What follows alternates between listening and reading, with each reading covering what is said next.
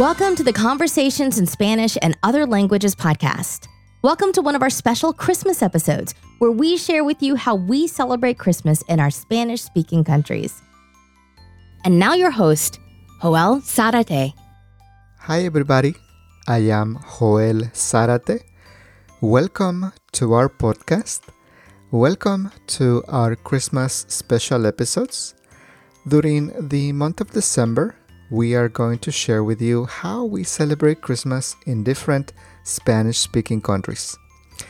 In this episode, I am having a conversation with my good friend, co host, and contributor, Alba Sanchez from Murcia, Spain.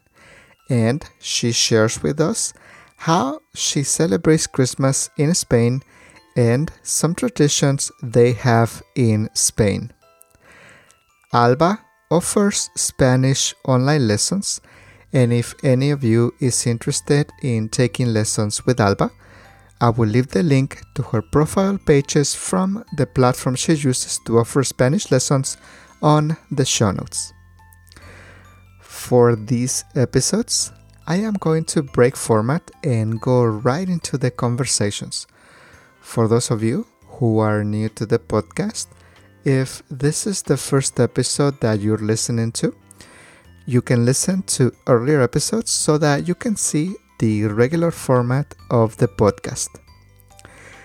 I hope you enjoy these special episodes and remember that you can find the vocabulary, the questions, and any supplemental content on the webpage for this conversation.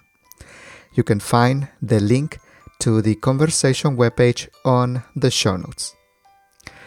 Alright, so here it is my conversation with my good friend Alba Sanchez from Murcia, Spain.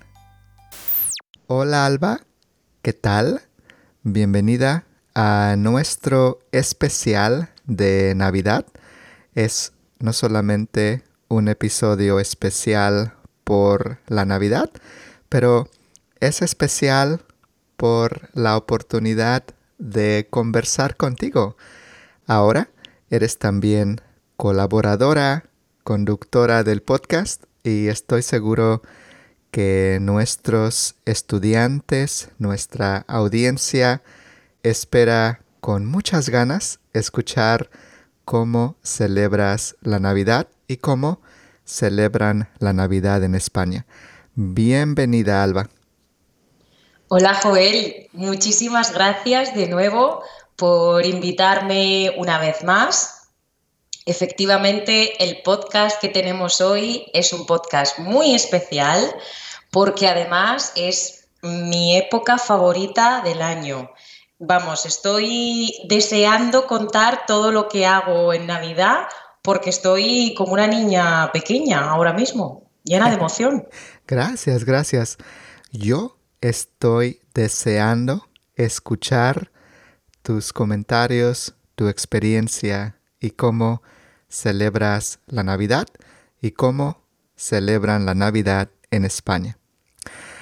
Primero, Alba, tenemos un vocabulario que es la base del vocabulario para la conversación.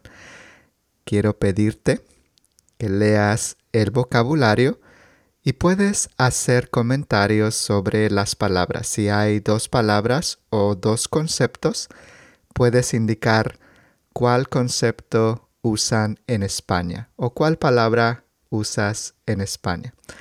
Y después, para ustedes, queridos estudiantes, si quieren ver el vocabulario, pueden ver la descripción de nuestra conversación y ahí ustedes pueden ver el vínculo hacia la página de la conversación con el vocabulario y las preguntas para Alba.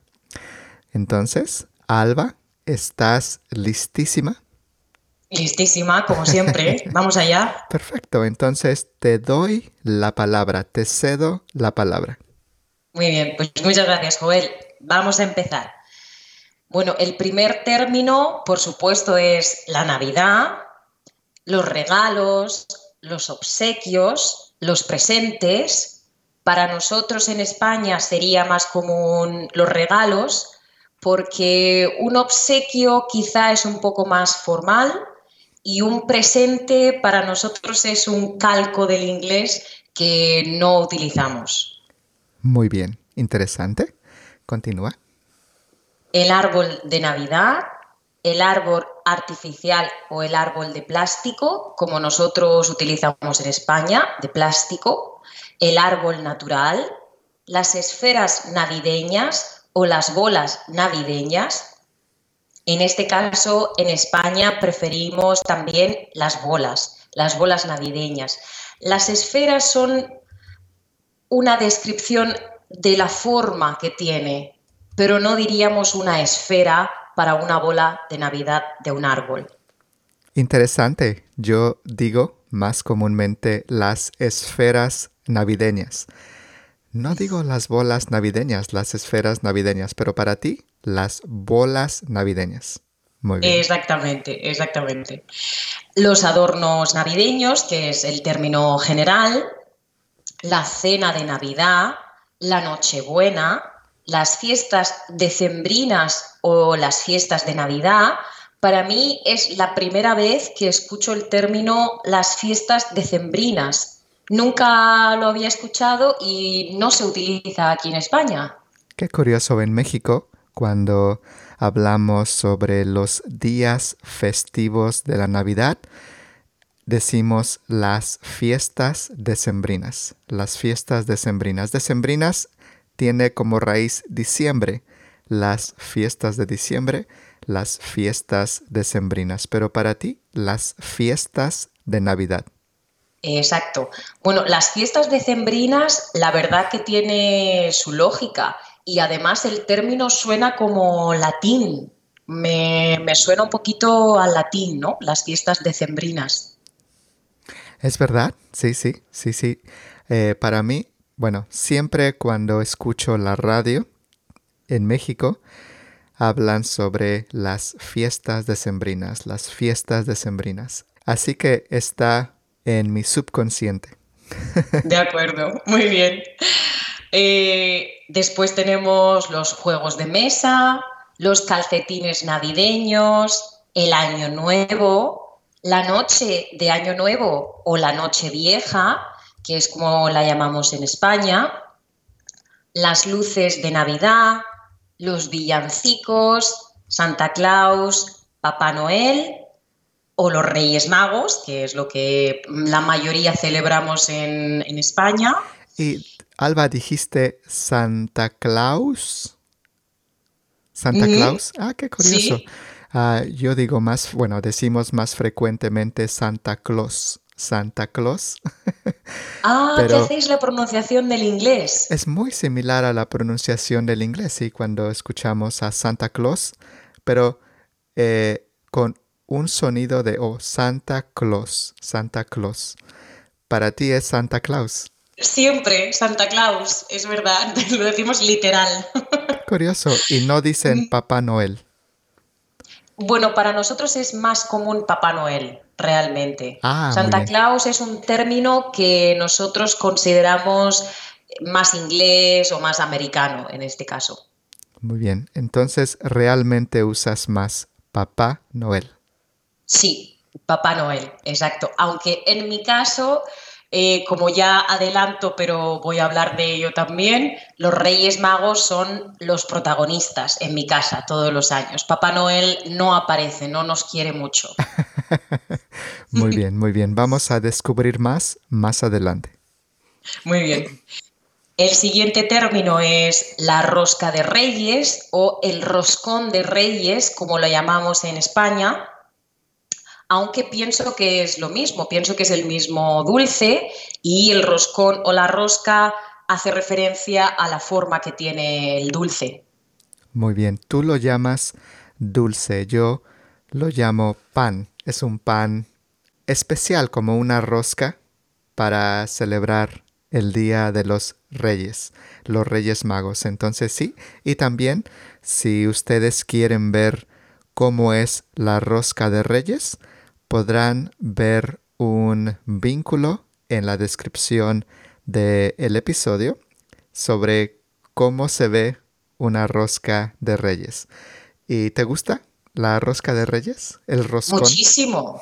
El roscón es algo muy típico y me encanta. Realmente me sorprende el término de pan que tú has dicho porque está relleno de una crema dulce, ¿no? Ah, muy curioso. Tal vez es diferente a la rosca de España. La rosca de reyes en México es un tipo de pan y tiene unas partes dulces arriba del pan.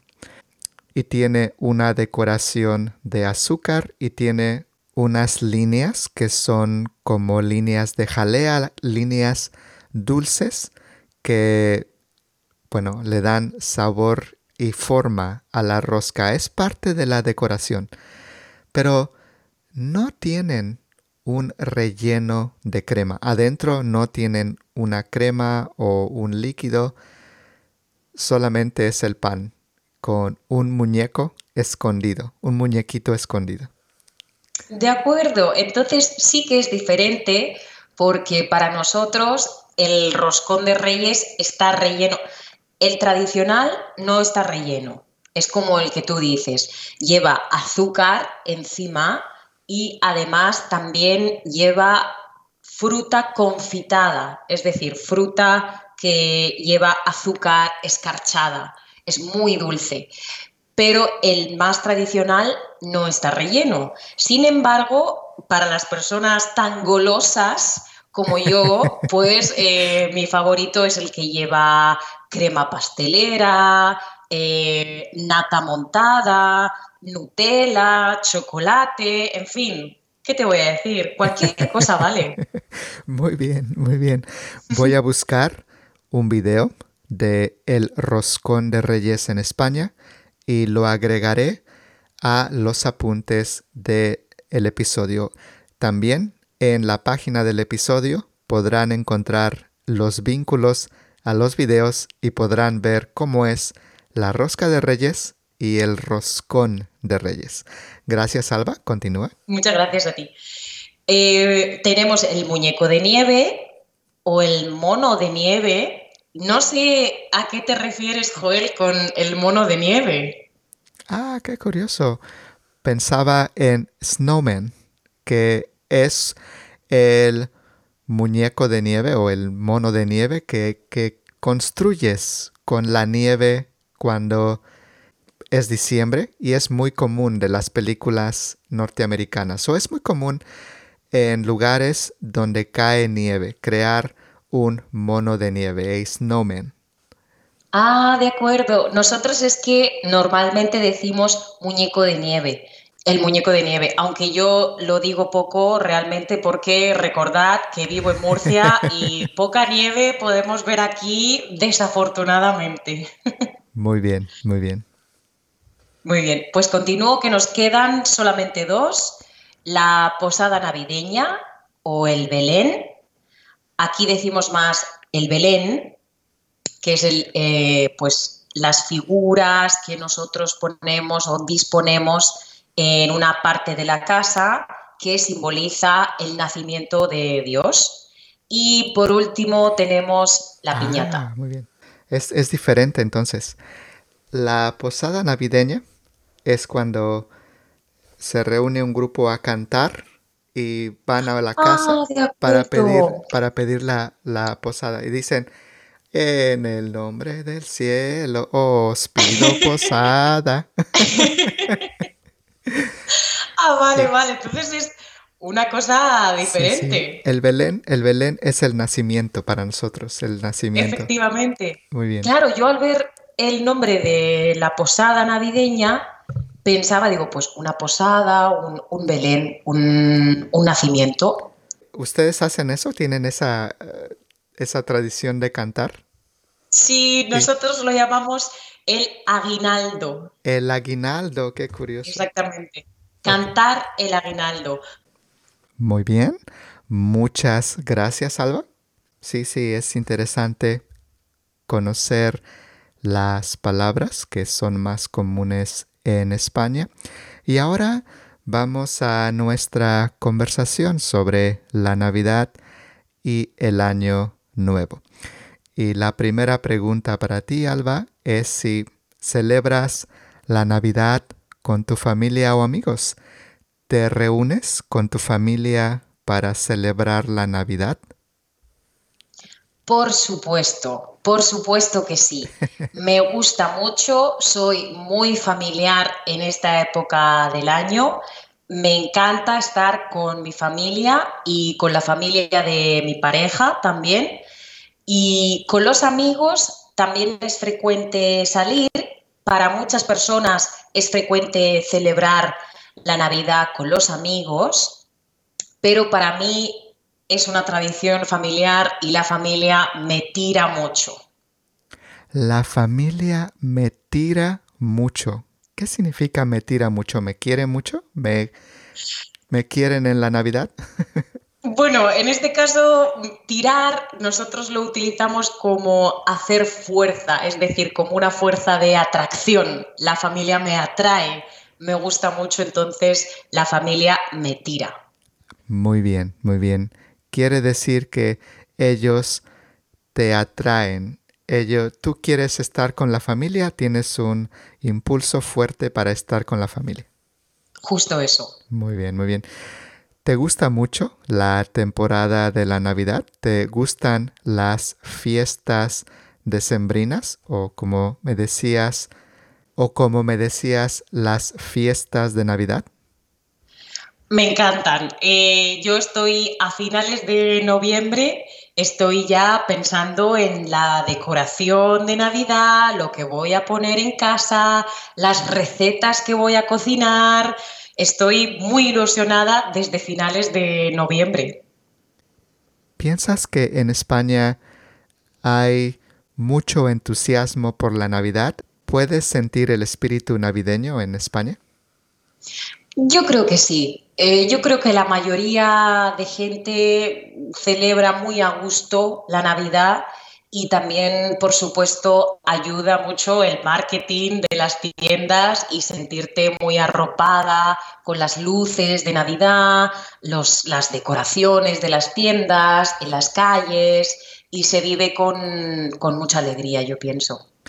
En tu ciudad, en Murcia, puedes ver decoraciones en la ciudad. Los árboles están decorados con luces y hay muchas luces y adornos navideños.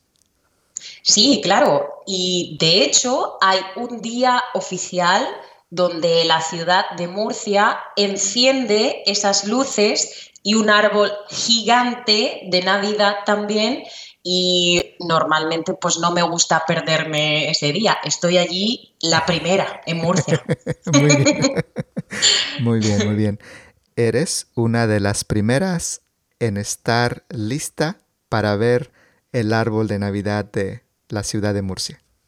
Por supuesto, lista, preparada, la primera en la fila para ver las luces. Muy bien, muy bien. ¿Y ustedes compran un árbol de Navidad y lo adornan?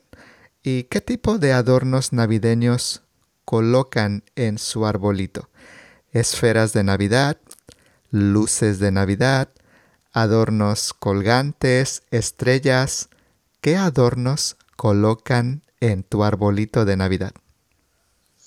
Pues nosotros hacemos una combinación. A mí me gustan mucho las luces con un tono cálido, por ejemplo, luces de color amarillo o luces de color blanquito, muy, muy clarito, muy suave.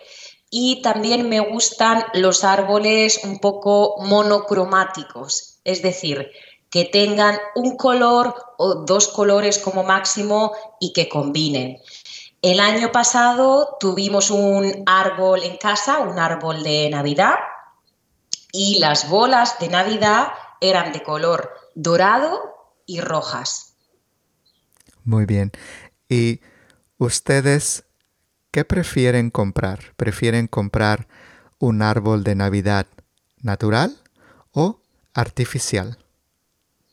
Bueno, yo hablo en este caso por mí y pienso que por toda la población española tenemos árboles artificiales, siempre. Los árboles naturales no nos suelen gustar y además el tipo de árbol que se utiliza como árbol de Navidad no crece mucho en España. Entonces tampoco tenemos oportunidad de comprarlo natural. Pero, en mi opinión, es mucho mejor un artificial. Muy bien. ¿Y compras un árbol artificial, un árbol de plástico cada año o vuelves a usar el mismo árbol del año anterior? Vuelvo a utilizar el mismo árbol. No, no, no compramos cada año, no. Muy bien, muy bien.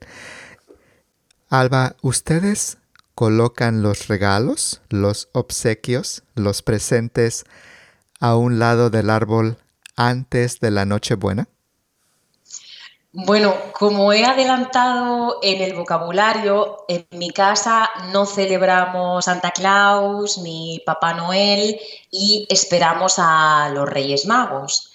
Pero la noche de los Reyes Magos, cuando yo era pequeña, recuerdo perfectamente que mi madre esperaba a que todos estuviéramos durmiendo para dejar los regalos, los presentes, a un lado del árbol para abrirlos la mañana siguiente. Interesante. Entonces, eh, ustedes en España, ¿podrías decir que en España no abren regalos el 24 de diciembre? Algunas familias sí celebran esta tradición de Papá Noel y efectivamente los abren por la noche pero la tradición de los Reyes Magos dice que tienes que dormir antes de abrir los regalos, porque los Reyes Magos vienen por la noche y tú estás durmiendo. Muy bien, muy bien. Entonces, abres los regalos el 6 de enero, en la noche de los Reyes Magos. Mi día favorito, el 6 de enero. Muy bien, muy bien, muy bien. Alba, ¿tú compras regalos para tu familia en el Día de los Reyes Magos? ¿Les das regalos a miembros de tu familia? Sí, compro regalos para algunos miembros afortunados de la familia, para los que tengo presupuesto ese año, básicamente, y compro también papel de regalo.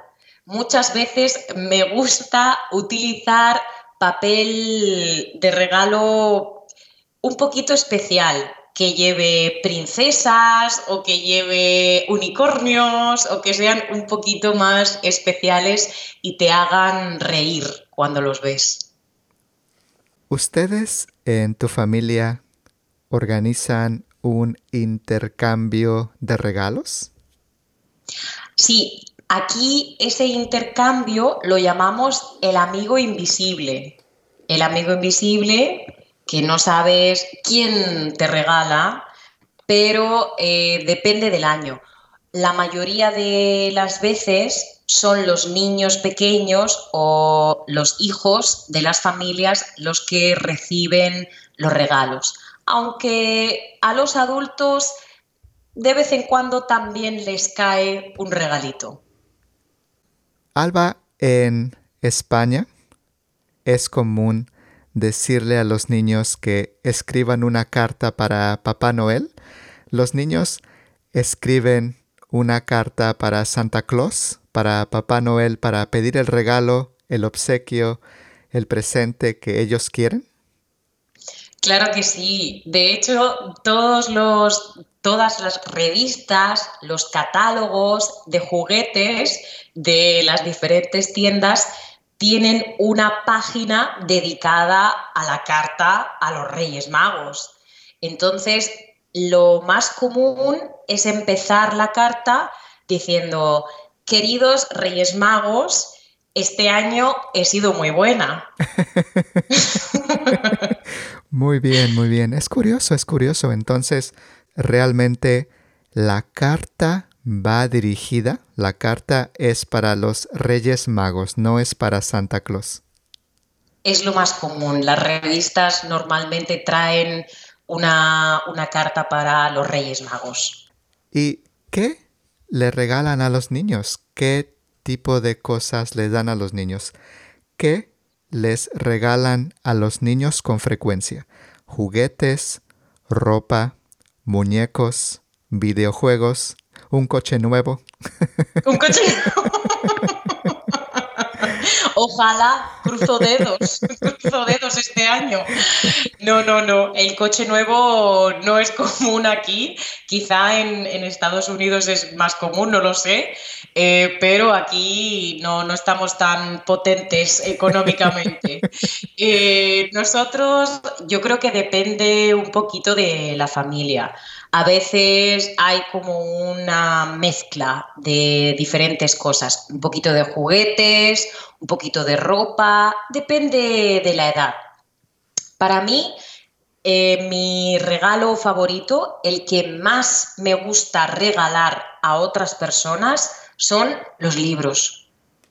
Muy bien, muy bien. Imagina, Alba, si pudiéramos escribir a los Reyes Magos un Ferrari rojo, por favor. Hombre, claro, si ha sido bueno, Joel, todo puede pasar ese año, ¿eh? Muy bien, muy bien. Y dime, Alba, ¿qué cocinan para la Navidad? ¿Tienen una comida típica o tradicional que preparan en la Navidad? Bueno, bueno, bueno, aquí has dado con otro de mis temas favoritos, realmente. Voy a hacer un poco una, voy, a intentar hacer un resumen de las comidas más típicas en mi casa y en el resto de las familias, porque depende mucho. Pero lo más común en España y lo que más esperamos en Navidad son los mariscos. El marisco, las gambas, las cigalas, mejillones, pulpo, percebes, almejas, cangrejo, por favor, eso es un festín que nosotros estamos esperando todo el año. Depende, por supuesto, de la economía de cada familia, pero el marisco es algo que está presente en, yo diría, 90% de las familias en España.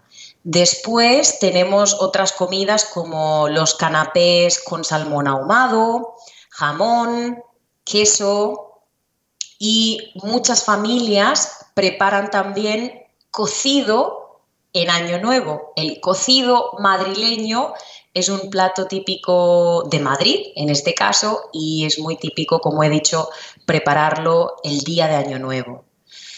Aunque yo diría que lo más tradicional cuando hablamos de Navidad y comida son los dulces, cordiales, mazapanes, tortas, polvorones, si es que se me hace la boca agua, nada más de pensarlo.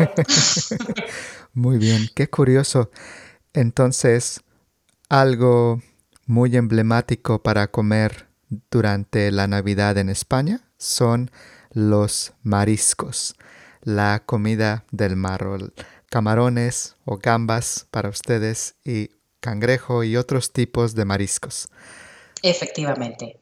Bueno, quería añadir, Joel, que si nuestros oyentes tienen curiosidad por aprender un poco más sobre los dulces, pueden ir a mi canal porque a mi canal de YouTube porque van a encontrar un vídeo en el que estoy zampando, estoy comiendo dulces de Navidad y allí pueden aprender. Me encanta la palabra que acabas de usar, no la conocía. ¿Zampando? ¿No conocías zampar? Zampar me suena como a comer con mucho entusiasmo. Efectivamente. Muy bien, muy bien. Entonces, queridos escuchas, visiten el canal de Alba y también voy a colocar el vínculo a este video donde ella está comiendo los dulces y pueden conocer a Alba y pueden conocer sobre los dulces y también de Zampar. Muchísimas gracias, Joel. Muy bien. Vamos a, yo también, yo también tengo curiosidad de ver tu, tu video y lo voy a ver después de nuestra conversación. ¡Ay, qué bien! Y también mencionaste un cocido, un cocido que puede ser tal vez similar a una sopa espesa, ¿no? Exactamente. El cocido se compone de sopa, fideos de sopa, albóndigas de carne, patatas, garbanzos y carne. Diferente carne. Puede ser pollo, puede ser pavo, cordero, depende de la familia. Excelente, qué interesante conocer sobre qué comen en España. No tenía la menor idea que los mariscos es una de las comidas tradicionales para la Navidad. Exacto. Y dime, Alba, ¿qué actividades hacen durante la reunión? ¿Conversan? ¿Ven la televisión? ¿Juegan con juegos de mesa? ¿Cantan? ¿Bailan? ¿Qué hacen durante la Navidad? Pues Joel, depende de la familia, otra vez. Yo hablo desde mi experiencia y en casa, por supuesto, conversamos, vemos la televisión porque hay una programación especial durante esas noches donde hay programas de comedia y podemos reírnos un poquito también esa noche.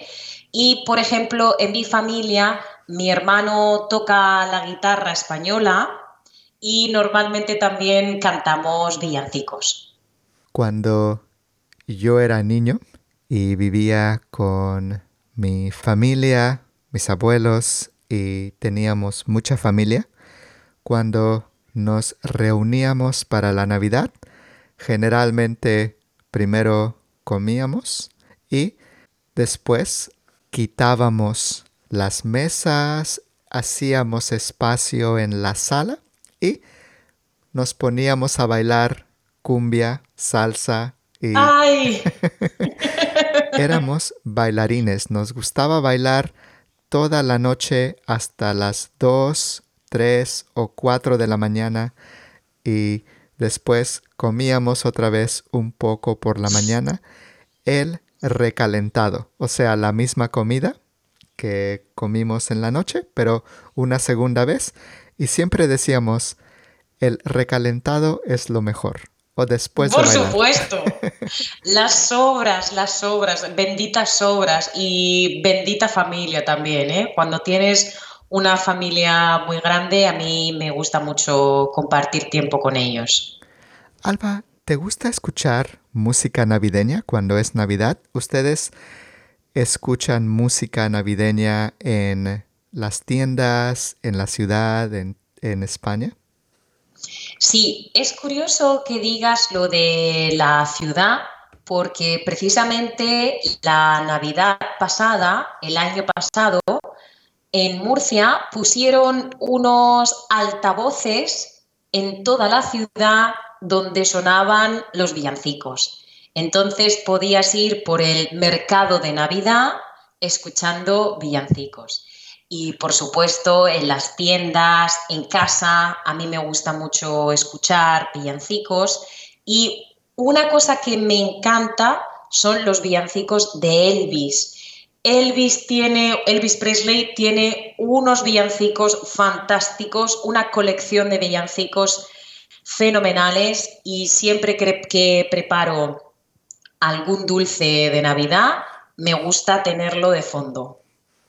También mencionas los villancicos y ¿a ti te gusta cantar villancicos o solamente los niños cantan villancicos?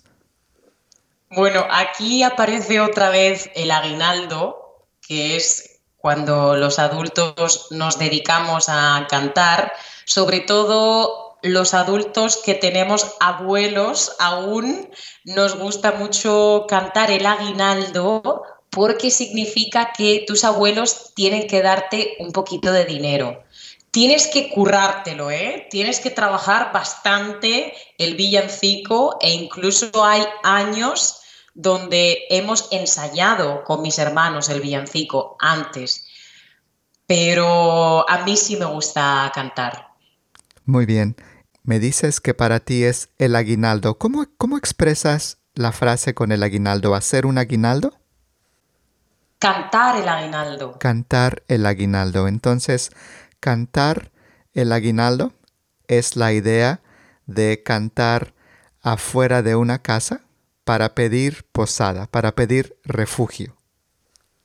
Ah, de acuerdo, vale. Es que aquí el aguinaldo es siempre con un propósito económico.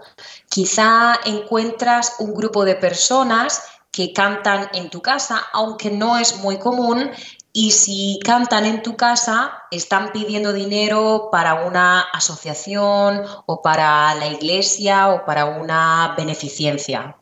Ah, interesante, interesante. En México, una de las actividades es designar una casa y el grupo de personas va a la casa para pedir posada, para solicitar posada. Y cuando las personas llegan afuera de la casa con unas velas o unas luces y todos cantan y todos cantan para pedir posada. Y esa es la posada navideña y las personas cantan para pedir refugio, pedir posada y después la persona adentro de la casa abre las puertas y todos entran a la casa para ser recibidos y entonces podemos comer la comida que, eh, que está lista, tomar eh, bebidas navideñas y ese es el concepto que tengo cuando pienso en pedir posada. ¡Ay, qué bonito! ¿Cuál es el concepto para ti de, de cantar el aguinaldo? ¿Qué pasa cuando cantan el aguinaldo? Muy a menudo las personas, yo creo que existen dos tipos o podríamos catalogar dos tipos de aguinaldo. El aguinaldo que tú cantas dentro de tu casa a otros familiares con el fin de conseguir un poquito de dinero y el aguinaldo que podría cantar una asociación con el fin también o con el objetivo de pedir dinero para esa asociación. Entonces, pues es muy similar cuando viene un grupo de personas a tu casa y con unos instrumentos de música, normalmente una pandereta, bandurria, guitarra, cantan un poquito para que tú les des dinero.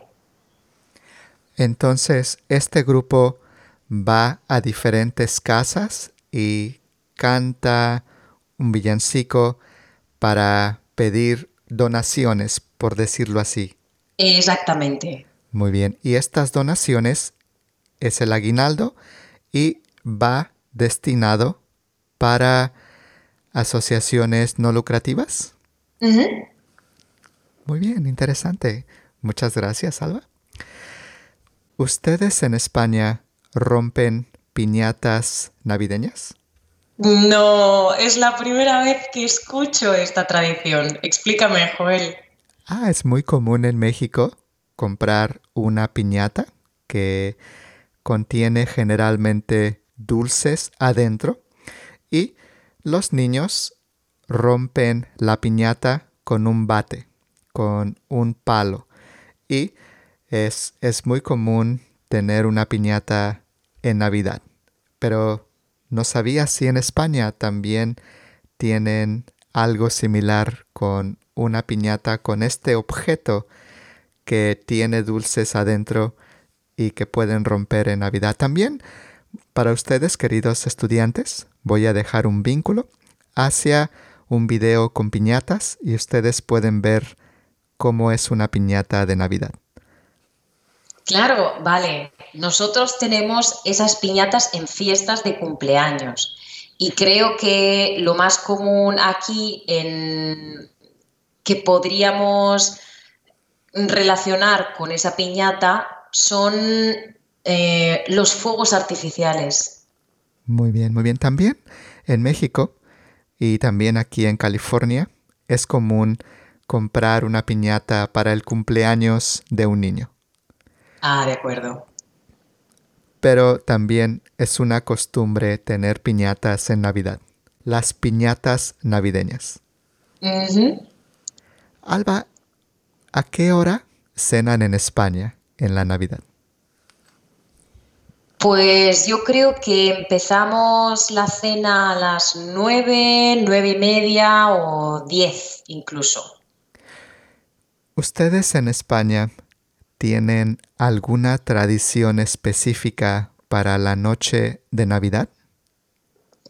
Como hemos estado hablando, yo diría que es cantar el aguinaldo para tus familiares, para recibir dinero. En España es común celebrar el Año Nuevo con la familia. ¿Tú celebras el Año Nuevo con tu familia? Yo creo que depende de la edad. Cuando era más joven, celebraba el Año Nuevo con mis amigos. Primero, cenamos todos en familia. Es una tradición cenar en familia la noche de Año Nuevo.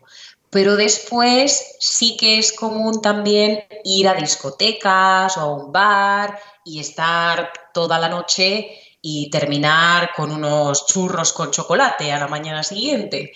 Pero con mi edad, eh, que yo también empiezo ya a estar vieja, em, no me gusta tanto salir por la noche y prefiero una tradición que se está imponiendo, que está siendo más popular en España, que es el mañaneo o el tardeo. Y es celebrar el año nuevo con tus amigos para tomar un aperitivo o para comer y después cenar con la familia y directamente a dormir. Muy bien. ¿Hay una comida especial que preparan para cenar en la noche de Año Nuevo?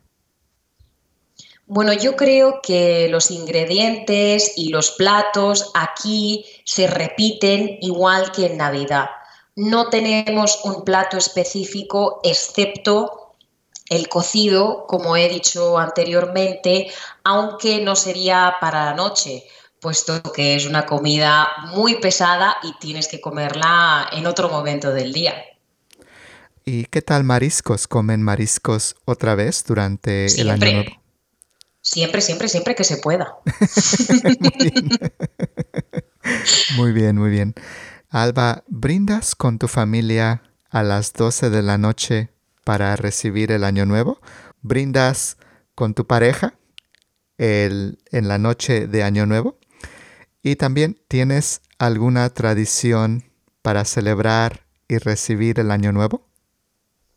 Qué bien que me hagas esta pregunta porque en España hay una tradición muy fuerte en este día y son las 12 uvas.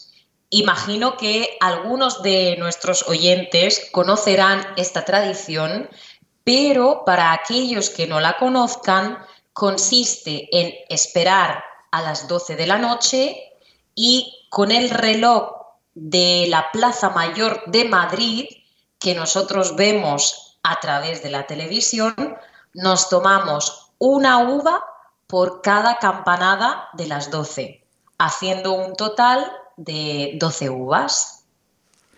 Entonces, supongo que escuchas 12 campanadas. Efectivamente, es como un don uva, don uva y así un total de 12 uvas. También imagino que cada uva representa un mes del año. Efectivamente, el reto en este caso está en comerse las 12 sin morir, sin atragantarte, porque imagínate comiéndote las 12 uvas, al final mm, pareces un hámster con toda la comida en tus mofletes almacenada. Y el reto en este caso es mm, llegar al año siguiente vivo. Después de, después de estas uvas, siempre tenemos copas de sidra y brindamos. Hacemos un brindis porque significa que hemos pasado otro año y si has comido las 12 uvas, significa también buena suerte para el próximo año. Muy bien, muy bien, qué interesante. Y sí, puedes comer 12 uvas y puedes estar bien. Por lo menos no son 12 sandías. Si comes 12 sandías, watermelons. Bueno, imagínate. No, no, no, no tienes ni que cenar. Que va, que va. No necesitas cenar. Muy bien. Tiene que ser algo pequeño. Pero otra tradición muy interesante es la ropa interior roja.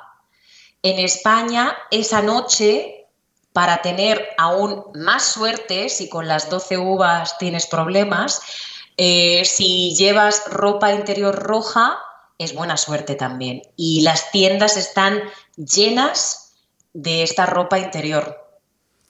Muy bien, es, es muy popular tener ropa interior roja para tener más suerte en España. Exacto. Muy bien, Alba. La siguiente pregunta has contestado en parte, parte de la pregunta, pero voy a hacerla otra vez. También celebras el Día de los Reyes Magos el 6 de enero. Para ti también se llaman Melchor, Gaspar y Baltasar o tienen otros nombres? Sí, como hemos hablado anteriormente, celebro el Día de los Reyes Magos y es el 6 de enero e incluso el 5 de enero existen desfiles de carrozas en todos los pueblos de España y en todas las ciudades, donde los niños van a visitar a los Reyes Magos para decirles lo que han pedido, que han sido muy buenos, por supuesto, y también reciben algunos caramelos o chucherías. Muy bien. Caramelos o chucherías. Y chucherías significa golosinas, diferentes tipos de dulces. Exacto, golosinas, chucherías. Muy bien, muy bien. ¿Ustedes compran y comen una rosca de reyes, un roscón de reyes el 6 de enero?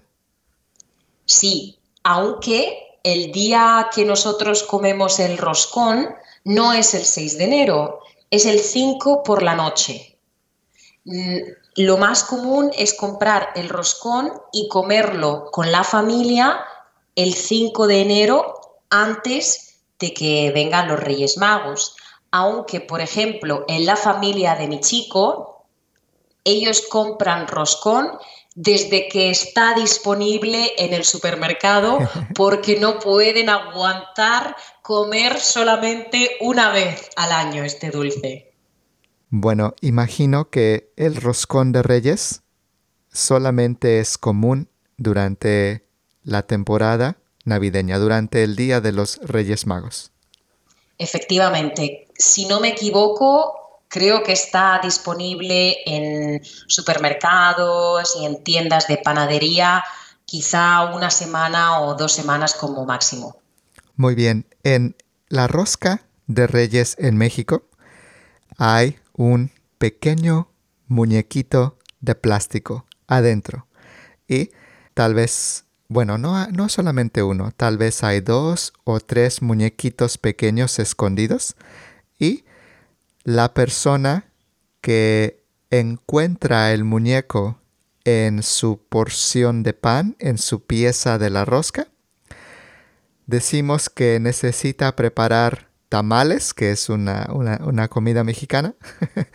Necesita preparar tamales. ¿Hay alguna tradición con este muñeco? ¿O existe este muñeco adentro del roscón de reyes? Ay, qué interesante. Sí que tenemos muñequitos también, pero con otro propósito. Nosotros en el roscón de reyes o en la rosca de reyes tenemos diferentes figuritas, que es como nosotros lo llamamos aquí, Normalmente son figuritas de los Reyes Magos o un anillo o algún obsequio de plástico, alguna figurita de plástico. Pero hay una cosa muy especial que da mala suerte. Es decir, dentro del roscón hay una figurita que da mala suerte. Es un haba seca y quien la encuentra significa que tiene que pagar el roscón de reyes. Ah, muy bien, muy bien. Entonces, para ustedes, la persona que encuentra esta figura, que es como una forma de haba, es la persona que paga por la rosca de reyes. Exactamente. En mi familia, por ejemplo, la casualidad es que todos los años ese trozo de roscón le toca a mi padre. Esto es así. Muy bien, sí, sí, qué curioso y qué diferente las tradiciones que tenemos con la rosca de reyes y el roscón de reyes. Muy bien, Alba, llegamos a la última pregunta de nuestra conversación. Ha sido una bonita experiencia conocer cómo celebras la Navidad. Y para la última pregunta, me gustaría saber si hay algo más que te gustaría agregar sobre la Navidad y el Año Nuevo y también sobre cómo lo celebran en España. ¿Hay algo que no mencionamos o algo que quieras incluir sobre celebrar la Navidad y el Año Nuevo en España? Bueno, Joel, como yo soy muy cocinitas, me gusta mucho aprender y cocinar en general.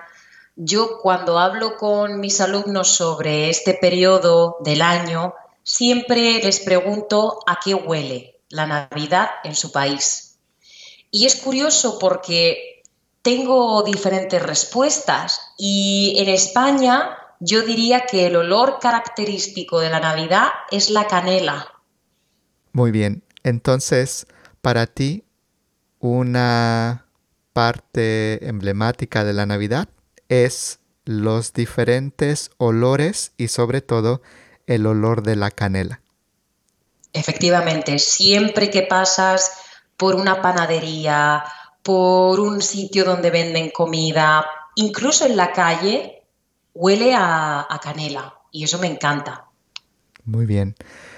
Y con canela nos quedamos pensando en pan, en tantos dulces y tantos pasteles que para ti son tortas, ¿no? O tartas. Un pastel, una torta, una tarta. Una tarta. Sí, sí.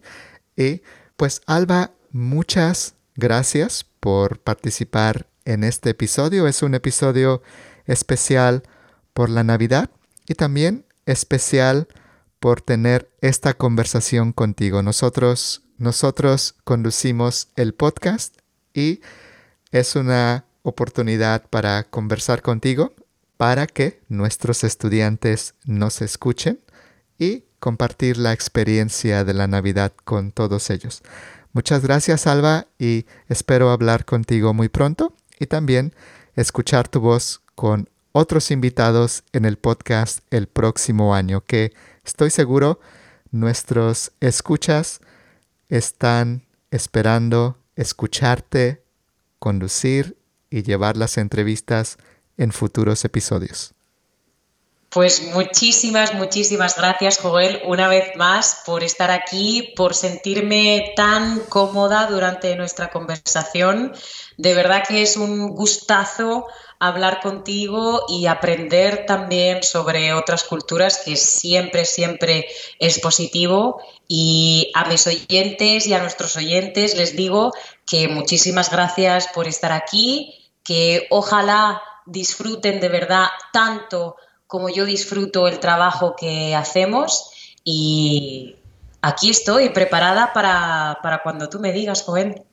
Muchas gracias, Alba. Y no nos queda más que desearles a nuestros oyentes una feliz Navidad y un próspero año nuevo. Por supuesto, feliz Navidad, feliz año nuevo, que el próximo sea muchísimo mejor y, por supuesto, no os olvidéis de comer. comer mucho, comer mariscos, comer dulces y comer, comer, comer. Exactamente. Muchas gracias, Alba. Hablamos pronto. Adiós. Muchas gracias, Joel. Muy bien. Muchas gracias por escuchar nuestra conversación. Muchas gracias por aprender español con nosotros y queremos desearles a todos ustedes una bonita Navidad, una feliz Navidad y un feliz y próspero año nuevo. Les mandamos nuestros mejores deseos y esperamos verlos en nuestro próximo episodio aquí en nuestro podcast de conversaciones en español y otras lenguas. Hasta pronto.